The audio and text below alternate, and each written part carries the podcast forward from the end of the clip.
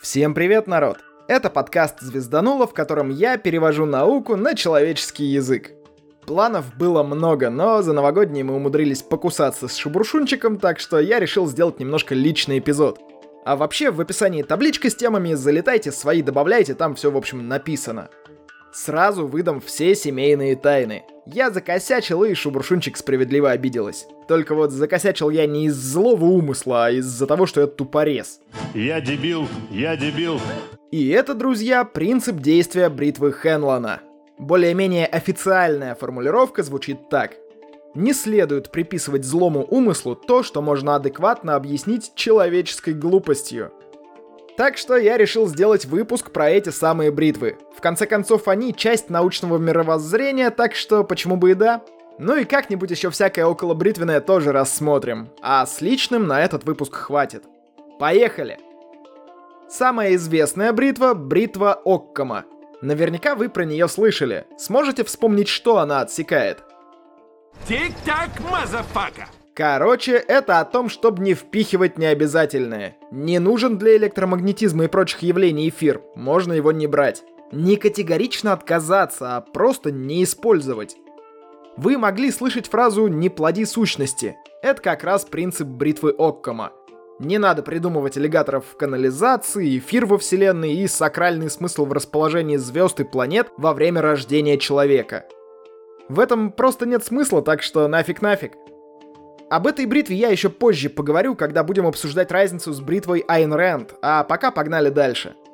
Еще одна бритва, о которой вы точно слышали, бритва Хенлона. Вы же не проматывали эпизод? Это та самая бритва, с которой и начался этот выпуск. Повторюсь, она о том, что если какую-то ситуацию можно объяснить человеческой глупостью, то не стоит думать, что в ней был злой умысел. Как правило, люди периодически тупят.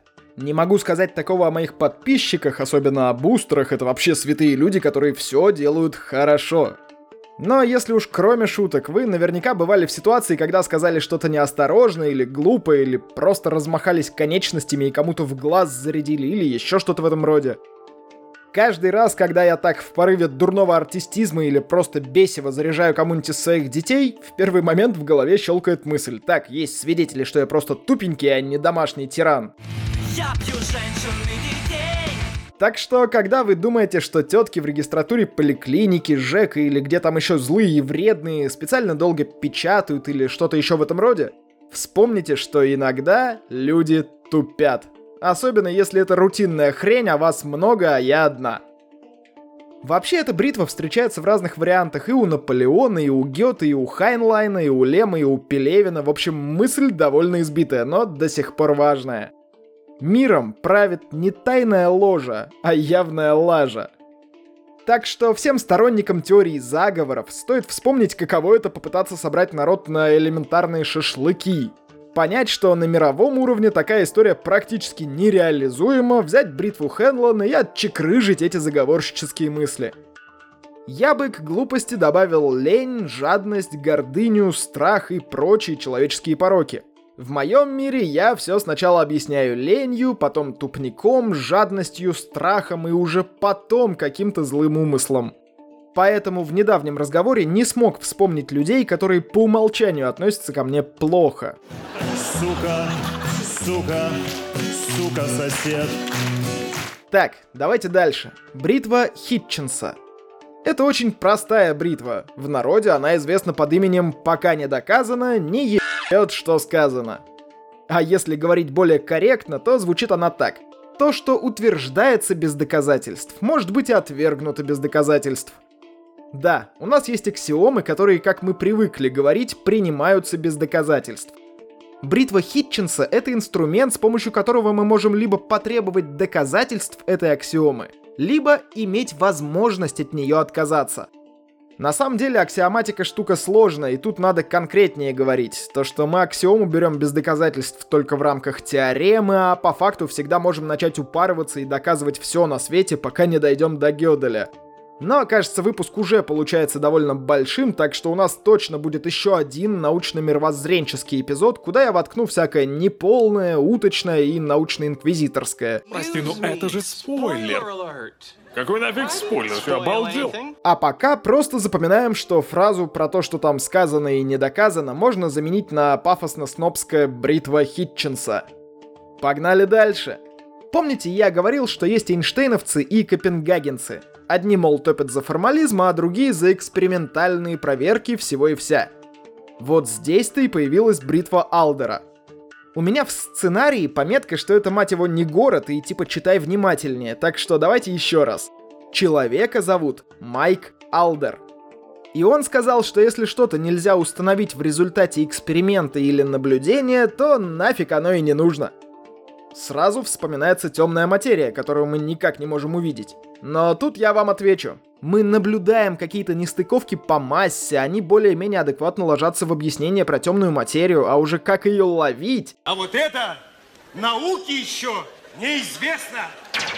Это одна из передовых задач современной прикладной физики. То есть у нас есть наблюдательные доказательства, кроме теоретических. Пусть живет. Бритву Оккама тоже не спешите затачивать. Сущность темной материи все-таки скорее необходима, чем нет. У нас нет нормального физического аппарата, чтобы отбросить эту концепцию как эфир. Но вот как раз эфир можно спокойно резать с помощью бритвы Алдера. Мы никак не можем его наблюдать, никак не можем представить себе ни эксперимент, ни просто наблюдение его как явления, так что нафиг он нам нужен. Очень близко к этому стоит критерий фальсифицируемости Поппера — это тоже считается одной из бритв, да и я много раз говорил про чайник в космосе, так что давайте здесь и остановимся. Представьте себе, что где-то в космосе между орбитами Земли и Марса летает фарфоровый чайник. Он маленький, так что увидеть его в телескоп просто нереально. Он легенький, так что не может своей гравитацией погнуть нам лучи света. Мы никак не сможем его увидеть и узнать, что он там вообще есть. Но он же есть. Хотите проверяйте, только как? Это тупо невозможно. Особенно если мы сделаем чайник из темной материи или из нейтрино. Такой, чтобы даже вблизи этот чайник было не видно, не слышно, ни на запах, ни на вкус, ни на ощупь, чтобы его никак нельзя было найти. Вот такие чайники можно и нужно оставлять за пределами науки. Нет никакой возможности опровергнуть существование этого чайника. Ты, может быть, ей не воспользовался, но возможность же должна быть. Да. И если исходный чайник еще как-то можно найти, ну там, гипотетически, то концепция бога, которую он спародировал, становится действительно ненаучной. Для того, чтобы найти чайник, мы можем упороться и развернуть огромную сеть между орбитами Марса и Земли, которая будет улавливать все подряд. Найдем чайник или осколки, будет счастье. Не найдем, ну что ж. Зато гипотеза о чайнике осталась научной. Мы можем провести эксперимент. Он принципиально возможен и неважно, сколько ресурсов мы в это вбухаем. Бога мы большой космической сеткой не поймаем. Кстати, поэтому и от темной материи не открещиваются. Пока не установлена принципиальная невозможность ее поймать, мы будем пытаться. Итак, бритва Алдера — это необходимое условие для научной теории. Если мы что-то видим, то очевидно что-то есть. Мы не можем закрывать глаза на то, что наблюдения нам показывают скрытую массу у галактик. А бритва Рассела — условие достаточное. Мы не можем говорить о научности концепции, которую принципиально невозможно проверить на прочность. Ну и осталась последняя бритва, мать ее. Айн Рэнд. Да, я не единственный на свете вам про всякое рассказываю. Но это не новость, так что дам вам ссылку на видос в описании и даже рискну посоветовать вам экскурсию по странице этого автора. Да, не весь ТикТок страшно блестючая, танцующая в эпилептическом припадке молодежная площадка, так что там есть что посмотреть. Ладно, Айн Рэнд так Айн Рэнд. Антон в ТикТоке говорит, что для того, чтобы понять бритву, нужно понять писательницу, но что-то мне кажется, что это бравада. Смотрите, я сейчас расскажу, в чем дело, а вы в комментах напишите, получилось у меня без описания всяких сложных айнрендовских объективизмов дать вам понятную картинку или нет. Слушайте, Бритва Айн Рэнд похожа на бритву Оккама, только с поправкой на множество. Звучит это дело так. Сущности не следует умножать без сверхнеобходимости, И как следствие, сущности не могут быть интегрированы без необходимости. Представьте себе, что мы увидели в ресторане на соседнем столике сырную тарелку. Там лежат всякие пармезаны, гауды и условно мраморные пашихонские, например. Увидели, увидели, узнали, что это называется сырной тарелкой и отправились дальше. Через некоторое время вы приходите в другой ресторан и заказываете себе сырную тарелку.